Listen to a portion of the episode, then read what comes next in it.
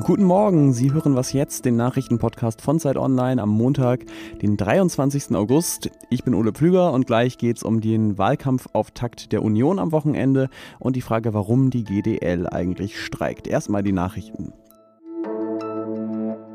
Ab heute gilt die sogenannte drei G Regel in Landkreisen mit einer sieben Tage Inzidenz von fünfunddreißig oder mehr. Die Regel haben Bund und Länder ja bei ihrem letzten Treffen zur Corona-Pandemie beschlossen und die drei Gs stehen natürlich für geimpft, genesen oder getestet. Das heißt also, wer zum Beispiel Innenräume von Gaststätten betreten will, zum Friseur, ins Fitnessstudio oder in ein Alten- oder Pflegeheim, der muss eins von diesen drei Kriterien erfüllen. Wer sich impfen lassen könnte, das aber nicht tut, der muss seine Tests außerdem ab dem elften Oktober selbst bezahlen. In den U S A hatte der Corona-Impfstoff von Pfizer und BioNTech bisher nur eine Notfallzulassung und das soll sich jetzt ändern. Die U S-Arzneimittelbehörde F D A wird das Mittel voraussichtlich heute vollständig zulassen. Wie in Deutschland stockt in den U S A die Impfkampagne und die Regierung hofft, dass die reguläre Zulassung mehr Menschen dazu bewegt, sich impfen zu lassen. Und sie ist auch die Voraussetzung dafür, eine mögliche Impfpflicht in Krankenhäusern und Bildungseinrichtungen einzuführen. Redaktionsschluss für diesen Podcast ist fünf Uhr. Werbung. Diese Woche in der Zeit? Die Bücher des Frühlings. sechzehn Seiten blühende Fantasie. Von gefährlichen Liebschaften, einer Flucht auf dem Mississippi und magische Erzählkunst. Das Literaturspezial zur Buchmesse in Leipzig. Die Zeit, Deutschlands größte Wochenzeitung. Jetzt am Kiosk oder direkt bestellen unter zeit punkt de slash bestellen.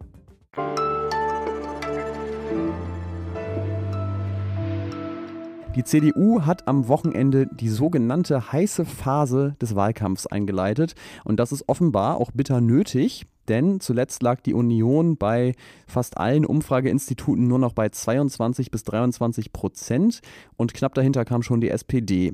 Und äh, zwar sagt Kanzlerkandidat Armin Laschet immer wieder gerne, dass nicht Stimmungen und Umfragen Wahlen entscheiden, sondern Wählerinnen und Wählern. Hier zum Beispiel nach der Wahl in Sachsen-Anhalt. Das sind trotzdem Zahlen, die müssen die Union nervös machen. Laschets persönliche Umfragewerte sind auch mies. Nur sechzehn Prozent wollen ihn als Kanzler. Aber vielleicht hilft ja so eine Veranstaltung wie am Samstag mit Reden von ihm, von Angela Merkel und auch von C S U-Chef Markus Söder, den ja viele für den besseren Kandidaten gehalten hätten. Lasst uns endlich vernünftigen Wahlkampf machen. Nicht über Nebensächlichkeiten reden, sondern lasst uns über das reden, was für die Menschen in diesem Land entscheidend ist. Und das, was Söder da sagt, ähm, er stellt sich schon hinter Laschet, aber es ist auch schon wieder halb vergiftet, weil es natürlich so klingt, als habe die Union bisher keinen vernünftigen Wahlkampf geführt. Und deswegen hallo erstmal an unseren C D U-Experten Ferdinand Otto. Hallo, grüß dich. Bevor wir gleich zum Wahlkampfauftakt kommen, vielleicht der Blick zurück. Wie hat die C D U das überhaupt geschafft, sich in diese Lage zu manövrieren? Tja, die Union spricht da öffentlich äh, nicht gern drüber. Also die Fehleranalyse findet, wenn überhaupt, gerade eher im Stillen statt. Und wenn man das Fenster mal ein bisschen weiter aufzieht, dann merkt man ja, in den Umfragen ging es so richtig steil bergab, eigentlich so mit der dritten Corona-Welle, als so der Nimbus des Krisenweltmeisters bröckelte. Und seitdem hat sich die Union bestenfalls immer nur so um ein paar Prozentpünktchen erholt. Liegt's mit Sicherheit auch am Kandidaten und seinem Auftritt. Er ist da doch sehr tapsig bislang in diesem Wahlkampf gewesen. Da waren wirklich ganz, ganz unglückliche Bilder im Flutgebiet und kleine Aussagen, die dann aber auch schnell skandalisiert wurden. Das darf man auch nicht vergessen. Das hat erst Annalena Baerbock erfahren und das erfährt jetzt gerade auch Armin Laschet. Und es ist, glaube ich, kein Zufall, dass das jetzt aktuell die Stunde von Olaf Scholz ist, der einfach keine Angriffsflächen bietet. Und ähm, ja, Laschet hat versucht, den Kampfesmut seiner Partei wiederherzustellen. Hast du den Eindruck, das ist ihm gelungen? Ja, also er hat wirklich eine sehr kämpferische Rede hingelegt. Er hat äh, es wirklich ernsthaft versucht, das Ruder rumzureißen. Was auffällig ist, ist, dass die E R und die C D U-Spitze gerade Richtung F D P auskeilen. Die F D P ist ja ein wirklich großes Stimmreservoir derzeit für potenzielle Unionswähler mit um die zwölf Prozent oder wo die F D P gerade liegt. Das ist augenfällig und ähm, er hat wirklich das erste Mal, kann man sagen, diesen Wahlkampf aufgenommen. Er hat das erste Mal wirklich gekämpft. Ich habe es eben schon gesagt, ähm, Markus Söder und Angela Merkel, die haben auch gesprochen. Haben die denn ja nur Wahlkampf für Laschet gemacht oder hattest du das Gefühl, no, die reden schon irgendwie so ein bisschen auch auf eigene Rechnung? Ja, natürlich. Da, da arbeitet natürlich jeder auch auf eigene Rechnung. Fangen wir mal mit Merkel an. Die hält sich im Wahlkampf ja zurück. Das hat sie schon immer getan, seit sie ihr, ihr Parteiamt äh, aufgegeben hat. Das hat sie also auch bei Laschets Vorgängerin so gemacht. Das hat sie im Europawahlkampf damals so gemacht. Das, ja, auch in ihren eigenen Wahlkämpfen, sagen ja manche, ne? Genau, bei ihren eigenen Wahlkämpfen war sie jetzt ja auch nicht überengagiert immer, genau. Also das, das ist schon verständlich. Das ist in Ordnung, dass sie sich da auch aus dem Klein-Klein rauszieht. Und äh, da kann einem keiner was erzählen. Das hat natürlich was damit zu tun, dass sie an ihrem Bild in den Geschichtsbüchern arbeitet, das lässt sie so an sich vorbeiziehen. Und das, das ist, denke ich, damit haben sich die meisten auch arrangiert in der C D U und sie auch. Ja, und Markus Söder, der steckt in einer ganz schwierigen Position. Also er ist sehr unglücklich damit, wie dieser Wahlkampf bislang gelaufen ist. Er kann aber jetzt einerseits natürlich nicht illoyal werden, aber muss gleichzeitig genug äh, Distanz wahren zu dem ganzen Geschehen da auf dem Wahlkampfparkett, dass, wenn dieses Ding dann schief geht, dass er dann trotz allem genug Distanz hat und sagt, ich trage doch hier bitte keine Verantwortung, das war alles die Berliner, das war alles Laschets Schuld. Ja, also weiterhin eine spannende Konstellation in der Union bei C D U und C S U. Danke dir, Ferdinand Otto. Dankeschön.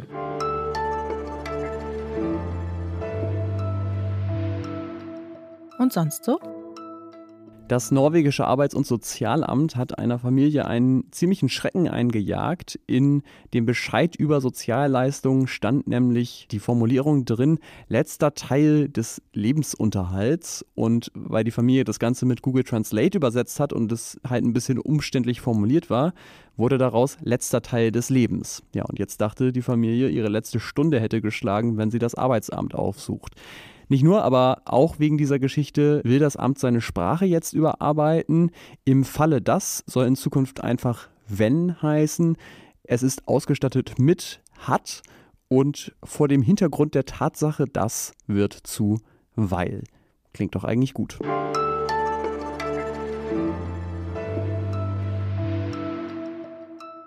Von heute bis Mittwoch bestreiken die Lokführerinnen, die in der Gewerkschaft G D L organisiert sind, den Personenverkehr der Deutschen Bahn und sie wollen damit eine Gehaltssteigerung von drei Komma zwei Prozent durchsetzen und außerdem weitere Dinge, die hier der Gewerkschaftschef Claus Weselsky fordert. Eine Corona-Prämie, Arbeitszeitverbesserung und vor allen Dingen den Schutz ihrer kleinen Betriebsrenten.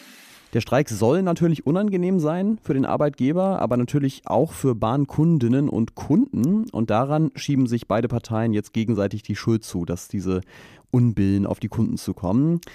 Ist die Bahn zu geizig oder die G D L zu gierig? Das bespreche ich jetzt mit meinem Kollegen Jurek Iser. Hallo. Hallo. Du hast ja einen Kommentar geschrieben auf Zeit Online, dass ähm, natürlich der Unmut verständlich ist, aber die Forderungen der Gewerkschaft schon auch nachvollziehbar und berechtigt. Warum? Also der letzte Streik liegt ja noch nicht weit entfernt und viele Menschen sind auf die Züge angewiesen, auf jeden Fall. Ich werde vermutlich auch eine Dienstreise umplanen müssen jetzt in den kommenden Tagen. Dazu kommt das Thema Corona. Man will sich nicht in enge Züge quetschen, die dann noch übrig bleiben. Aber die Kritik erscheint überzogen, wenn man bedenkt, dass ein Streik ein legitimes Mittel ist, auf das auch andere Gewerkschaften zurückgreifen. Und die Forderungen der G D L sind auch nicht übertrieben hoch. Es geht da um Lohnerhöhungen, die dem Abschluss im öffentlichen Dienst entspricht. Aber kann man nicht schon auch sagen, der Bahn geht's ja schon schlecht wegen Corona?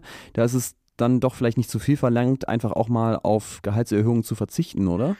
Das war so ein bisschen die Denke bei der Konkurrenzgewerkschaft der E V G, die sich eben schon sehr viel früher mit der Bahn geeinigt haben. Und da hieß es, ne, man hält jetzt zusammen und es ist gerade nicht mehr drin. Und natürlich, das ist Beschäftigten in Krisenzeiten hoch anzurechnen. Das Argument wirkte ein bisschen absurd, als dann rauskam, dass das Management der Bahn eben nicht gleichermaßen bereit ist, auch auf Boni zu verzichten.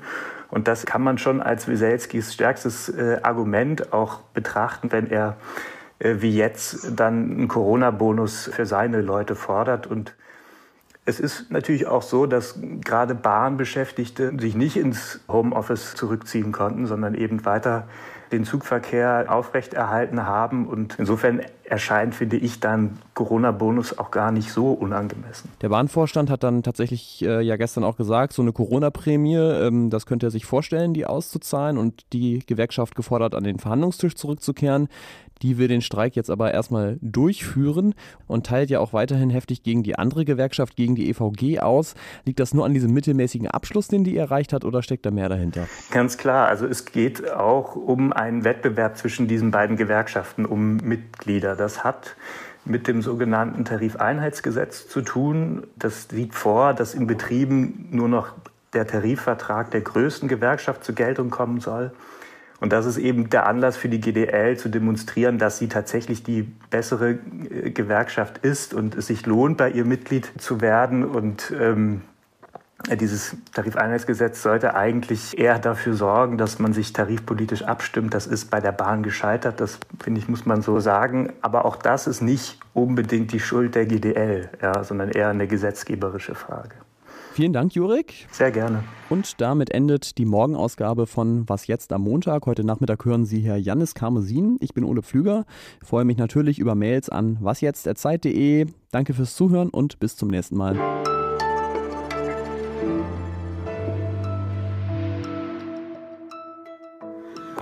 und dann hoffe ich, dass die Dienst, ungeplante Dienstreise funktioniert.